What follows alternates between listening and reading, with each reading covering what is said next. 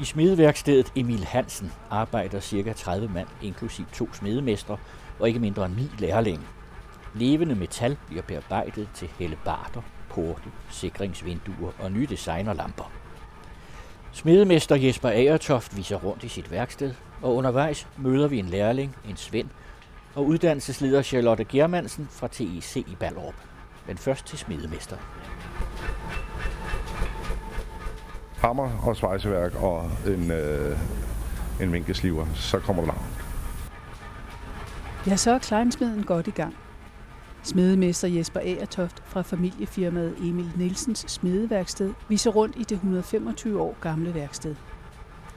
Lyden af fiskekutter her stammer fra den gamle lufthammer fra 1922. Den bliver brugt til at banke nogle emner ud. Og ikke langt derfra er den 27-årige lærling Morten Bang Landberg også i gang ved kulissen. En svend går lige i nærheden og holder øje og giver gode råd. Lige nu står jeg i gang med at lave nogle muranker til, jeg ved faktisk ikke hvor det er til. Men øh, så det er godt gammeldags smedarbejde kombineret med det nye. Det der, du laver nu med at have en esse, altså en, et ildsted, Ja, det er jo et rigtig gammeldags smedearbejde, er det ikke? det er det jo, og samtidig så er det også, ja, altså det bliver jo også brugt stadig, altså, men det er en tradition, og det er smedefaget. Det er en stor tradition, der bliver givet videre. Har du nogen fornemmelse af, hvad retning du vil gå i? Om jeg havner helt klart som kleinsmed, det er det, som vi laver her. Det er normalt, altså det ja, i anførselstegn normale smedarbejde. Er der nogen, der kommer og kontrollerer dig?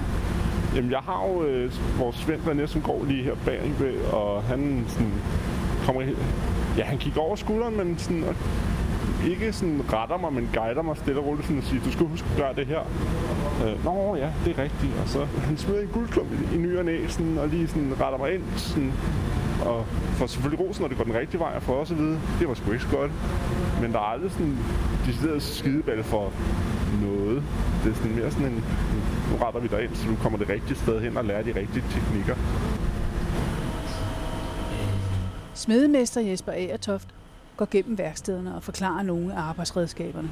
Sådan en her, som den her, det er en, øh, det er en svingpresse, og den kan du sætte værktøjer i, og øh, både koldt og varmt. Den er også, det er også en gammel svend. Så har vi vores store retteplan, som er lige så gammel som, øh, som værkstedet er. Den firkantede klods der, som ligner sådan set en, en slagterblok. Det ligner en huggeblok. Det ligner en huggeblok, ja. På, står på en etræsfod, som er, er hulet en smule slitage, og det har så en årsag også, at øh, jernet øh, kan, kan bøje øh, under vandret, så det vil sige, at det kan fedre tilbage, fordi det har, vi kalder det hukommelse i, i jernet, at det øh, ligesom fedrer tilbage, og det er alt efter hvad materiale. Og lige så snart jernet er varmt, så er det ingen hukommelse, så bliver det i den form, du, du slår det, hvor det er koldt, så fjeder det tilbage. Ja, det er en, øh, en lokmaskine.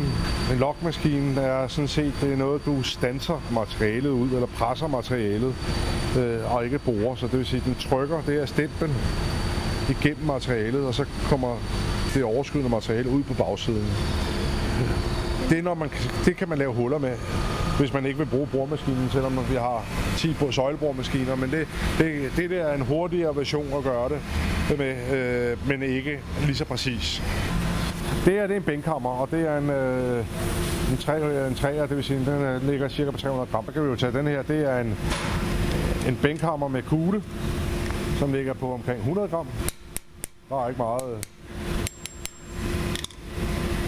Og jeg tog den her før, ikke? Der kan man godt høre forskellen, ikke? At der er lidt tyngde. Selvom det er små hammer, det her, ikke?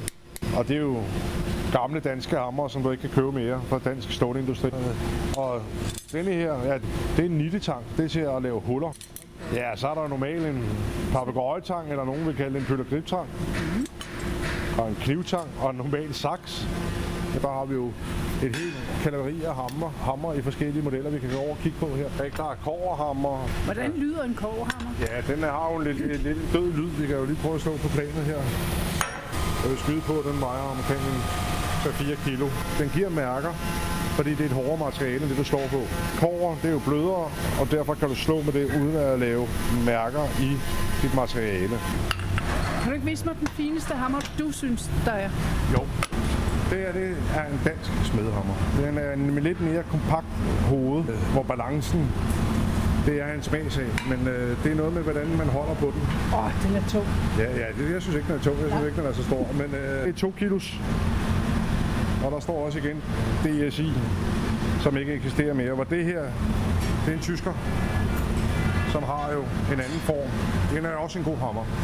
Men øh, den har en anden form. Den er lidt slankere og længere. Men kan det det samme? Det kan de samme, men der er, igen, der er ikke to, der slår ens. Du smider Hvorfor er den danske hammer blevet sådan en lille tyk, tyk en? Ja, det, ved, det vides ikke, men det er sådan, den har været altid. Den lyder godt. Ja. Hver smed har sin egen hammer. Ja. De bliver lånt af forskellige, øh, men primært har hver smed sin egen hammer. Og så bliver der ballade, hvis ikke de er lagt tilbage? Ja, det gør der. Det gør der, fordi du skifter den. Det er især i skiftningen, at den bliver unik. Øh, fordi hammerhoderne er jo standard hammerhoveder i forskellige størrelser og forskellige former. Men der, hvor den bliver personlig, det er jo på skiftet.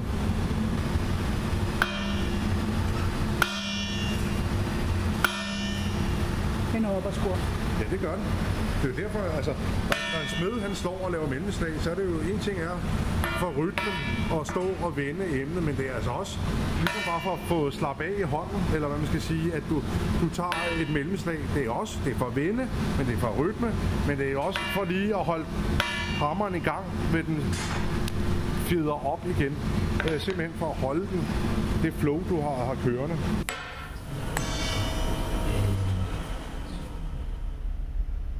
Her på bordet ligger der noget, der kunne ligne dekoration, men det ligner også dolke. Ja, men det er sådan set, det hedder en hellebart, som er et våben.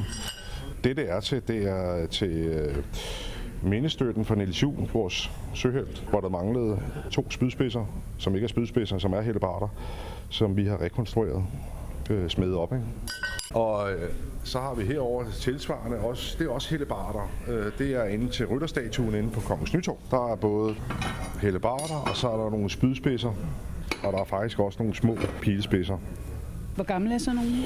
Ja, jeg vil skyde på, de er i slutningen af 1700-tallet, de originale. Der sidder fint gevind på dem her. Var det noget, man har sat på sidenhen? Det, det er noget, vi har sat på, øh, fordi de skal støbes fast i toppen af nogle granitsøjler. Og det er ikke synligt. Det sidder ned i øh, toppen af en søjle, ikke? Hvor, hvor, hvor de gamle her, der var der, der var sat en firkant på til at, at, at støbe den fast med. Ikke? Men ellers er det jo Helt med en til. tro kopi, der er smedet op, ikke? Og, og i rå metal. Ikke? Men det skal ud og renses med sandblæsning, og så skal det have en metallisering øh, og en gang grundmaling, og så er der en øh, bygningsmaler, der maler det derinde på stedet. Ikke? Vi går lige ind i frokoststuen. Her uddyber Jesper Aertoft smedens arbejdsmetoder.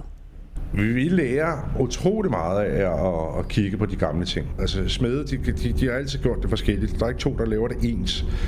Så, så samlinger og måder, tingene er lavet på, de er forskellige. Øh, og man kan også se, at det er, for eksempel på portfældepoledet, der kunne vi simpelthen se, at det var udlandske smede, der har lavet nogle af tingene. Kan det? ja, fordi det var en kvalitet, som vi ikke har set herhjemme. Det er meget bedre, meget, meget finere, elegant, som vi ikke har stødt på før i hvert fald. Som det fremgår er en stor del af smedeværkstedets arbejde restaurering og rekonstruktion. Jesper Aertoft kalder det ædelt håndværk at smede hellebarter. Det er der nemlig ikke så mange, der kan mere. Fra larmen i smedeværkstedet går turen ud til Ballerup Tech, den skole, hvor blandt andet smedelærlingene går ind mellem praktikken. Her er Charlotte Germansen uddannelsesleder for byggeri, produktion og service. Der er ved at komme flere smidelærlinge til, hvilket måske skyldes en bonusordning til arbejdsgiverne, hvis de tager lærlinge. Det har øget antallet af lærepladser. Charlotte Germansen understreger, at faget appellerer til både mænd og kvinder og til muligheden for at være selvstændig, og hun fortsætter. Ja, der er jo en, en lang række specialer under den uddannelse, vi kalder for en smedeuddannelse. Men det, der er fælles for dem, det er jo de materialer, man arbejder i.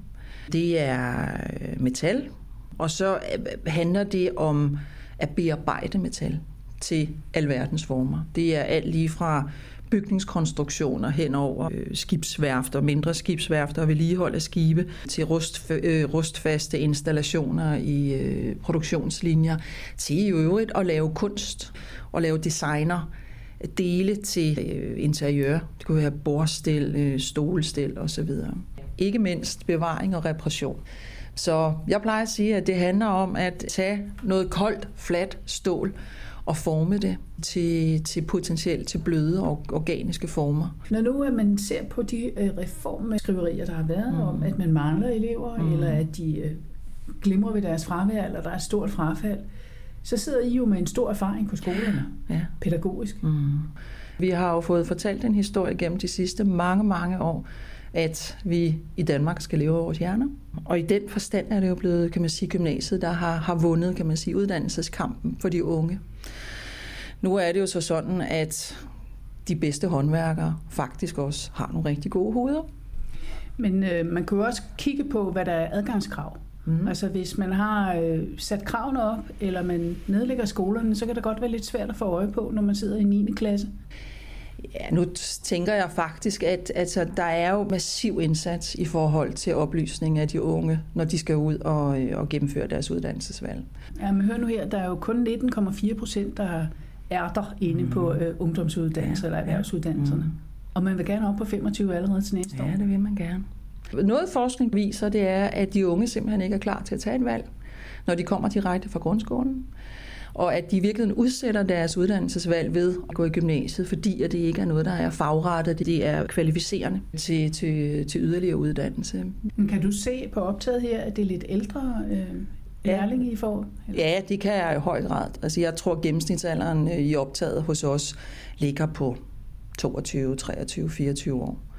Så, øh, så, så langt de fleste af de elever, vi optager på smeduddannelsen her på TEK, de kommer ikke via, via grundskolen eller GF1 de kommer simpelthen som, ja, som voksne. Og en stor del af dem har faktisk, mere end 50 procent af dem, har faktisk en studentereksamen med sig. Mm. Der er mange elever, som er usikre på deres uddannelsesvalg. Der er nogen, der, der, der tænker, at et uddannelsesvalg, det er et valg, man tager for livet. Måske skal man i virkeligheden i højere grad lære at se det som et skridt på vej i ens øh, liv, i ens voksenliv.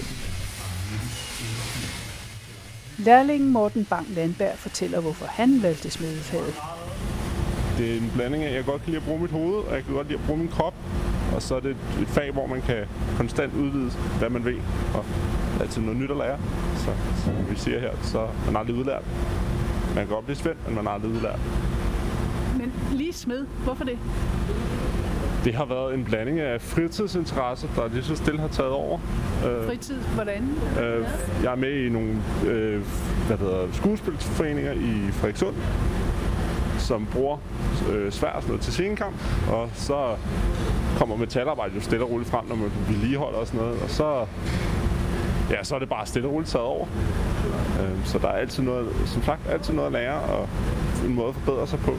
Og så er der nogle kvalifikationer, vi kunne leve op til. Jeg er i gang med en verden, hvor at alting er sådan troede, jeg vidste rigtig, rigtig meget, men jeg ved absolut ingenting, og jeg har rigtig, rigtig meget, der skal læres. Og lærer du noget hver dag, eller hvad? Hver dag. Hvad lærer du i dag? Nå, I dag der lærer jeg for eksempel, hvordan jeg styrer øh, vores kullæser ordentligt og får materialet op til den korrekte temperatur, så jeg kan øh, til de her muranker der, som jeg er ved at lave. Øhm, og der er så meget teknik. Øh, noget, man ikke tænker på i smedarbejde, det er, du skal huske at køle kulene ned, for eksempel, så du kan få presset dit øh, ildsted sammen, så du har en fokuseret varme. Det har, det har jeg overhovedet ikke tænkt over for. Jeg har bare tænkt, at der skal bare varme på.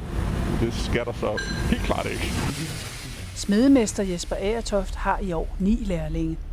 Ja, nu tog vi så to ekstra øh, i år, øh, fordi at der har været lidt fokus på, at man skulle tage flere lærlinge, men vi er nok dem, der har flest lærlinge inden for kleinsmede i hele landet. Og det er jeg stolt af, men det siger måske mere om andre øh, virksomheder, end det siger om os, at der ikke er øh, flere, der er i lære rundt omkring. Og du føler dig forpligtet til at have lærlinge? Ja, det gør jeg.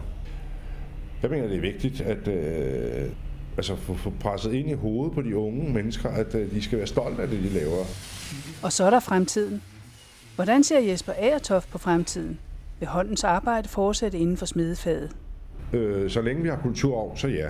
Men i industrien og i byggeriet, øh, hvor man nu bruger smede, der vil der blive mindre og mindre. Jeg tror, at der er kun en vej, det er, at til sidst er der ikke nogen hænder, der arbejder andet end når ting skal monteres på byggepladser eller i maskiner eller, eller, eller, eller hvor nu det pågældende øh, element, der er lavet, skal sættes i, ind i. Øhm, så er det måske printet, og så skal det bare samles. Det kan man sige. Altså, det, du tegner det på computeren. I dag er det jo også bare uh, svendeprøven er 51 timer tegnearbejde, 51 timer på værksted. Så øh, du er faktisk øh, lige så meget øh, tegner, som du er, er smed. Øh, det er jo en ting, jeg kæmper imod, fordi jeg går ind for det. At det, det er faget, og så må man lære at tegne efterfølgende. Svendeprøven bliver altid diskuteret. Sammen med arbejdsgiverne, fagforeningerne og uddannelsesstederne diskuterer man, hvad svindeprøven skal indeholde. Uddannelsesleder Charlotte Germansen stiller spørgsmålet, hvad er svindeprøvens funktion? Er det, er det et, et sted, hvor man kontrollerer, eller er det et sted, hvor man, man lader de kommende svinde simpelthen øh, kreativt vise, hvad det er, de kan? Så det er to sådan meget forskellige vinkler. Er det sådan nogle fast styrede opgaver, vi giver dem til svendeprøverne, eller giver dem, vi dem en helt åben opgave, hvor inden for hvilken de skal vise alt, hvad de, alt det, det, de kan, og det, de har lært i løbet af deres uddannelse. Så, så der har jo været nogle sindssygt interessante diskussioner lige præcis på det felt. Står I henne som skole? Som skole står vi der, hvor vi, i hvert fald her hos os, sætter rigtig stor pris på, at man har en friform. Det stiller nogle store krav til os som skole i forhold til at være præcise i forhold til kravene til vores, øh, vores elever, når de går til svendeprøven. Hvad er det, vi forventer af dem til svendeprøven? Hvad er det for nogle faglige områder, de skal ind og ramme og røre ved? Men, men ellers så er de helt frie inden for, for den ramme. Jeg ville jo synes, det, var, det, det blev en fattig svendeprøve, hvis det var at eleverne skulle ind og reproducere en opgave. De, de får en tegning, som de skal ind og lave. Så tænker jeg ikke, at de viser alt, hvad de kan. Jeg synes jo, at, at hele den her, fører det også, når man taler differentiering øh, på elever, at, eller for eleverne, at, øh, at de selv er med til at definere deres egne opgaver. Man kan sagtens vise et, et smedefag ved at arbejde innovativt og, og kreativt. Men kan der være nogle arbejdsgiver, der synes, jeg skal have en smed, og han skal kunne det der, og det står i lærebogen. Ja. Punktum. Ja, det kunne der sagtens være. Det kunne der sagtens være. Det mener jeg nu også en kreativ smed også kan. I Emil Nielsens smedeværksted laves der andet end restaurering og rekonstruktioner. Svenden Mads Brandt Eriksen står med nogle lange profilrør. Jeg ved faktisk ikke, om jeg må sige det. Spændende. Det er en af de slags opgaver, ja. Men du har fået den også, fordi det er dig, der kan det der? Ah, vi er flere, der kan lave dem, men øh, jeg er en af dem, ja. Det ligner noget jern til nogle vinduer. Ja, jeg vil gerne sige, at det er vinduer. Der skal sidde en øh, gevindstang i hver ende og en i midten, som man så kan sætte en, øh, en, en låsemekanisme i, ikke? så man kan, kan åbne vinduerne op og i.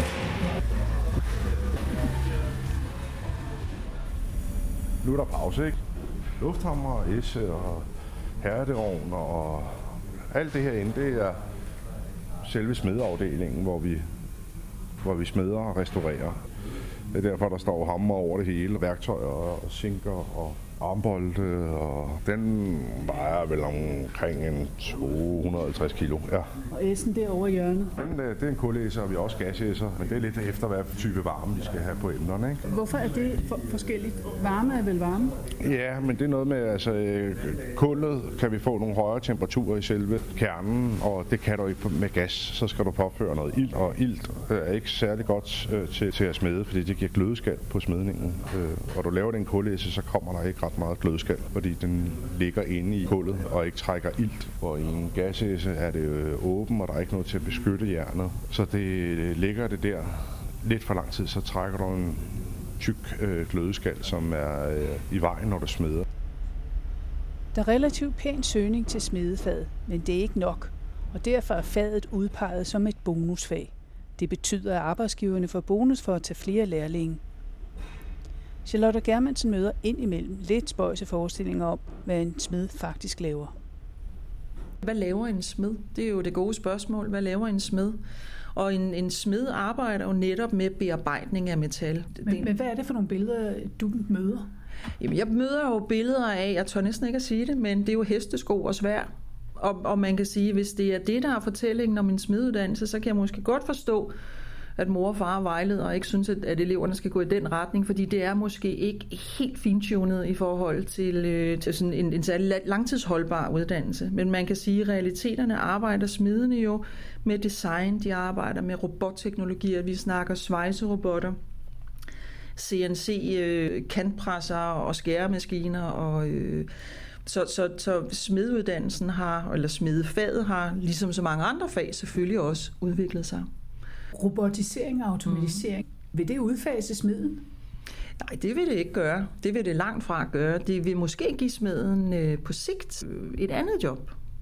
Der er jo ingenting, der tyder på, at, at robotters indtog betyder, at, at der er hele grupper af ansatte, der, øh, der skal til at finde sig et andet job. Men at ens job måske i virkeligheden ændrer sig. For der er jo nogen, der skal betjene de her robotter. Så, øh, så det skal smedene jo lære. Og det skal de også, øh, når, mens de tager en erhvervsuddannelse. Nå, så kommer den her fantastiske nydesignede lampe, som vel er en 1,20 meter høj eller noget i den dur. Ja, og det samme diameter med, øh, med lampeskærme designet af, af Hey, og selve korpus er, er designet af Skibsted. Og det er en prototype, som formentlig skal lave nogle flere af, men øh, til konferencecenter til, til, til Danforsfonden. Så det, det, det er sådan en helt ny øh, øh, altså opgave, hvor I skal diskutere med designere? Ja, det har taget et år, til det, den står der. Så det er ikke bare lige øh, noget, man lige får kørt igennem.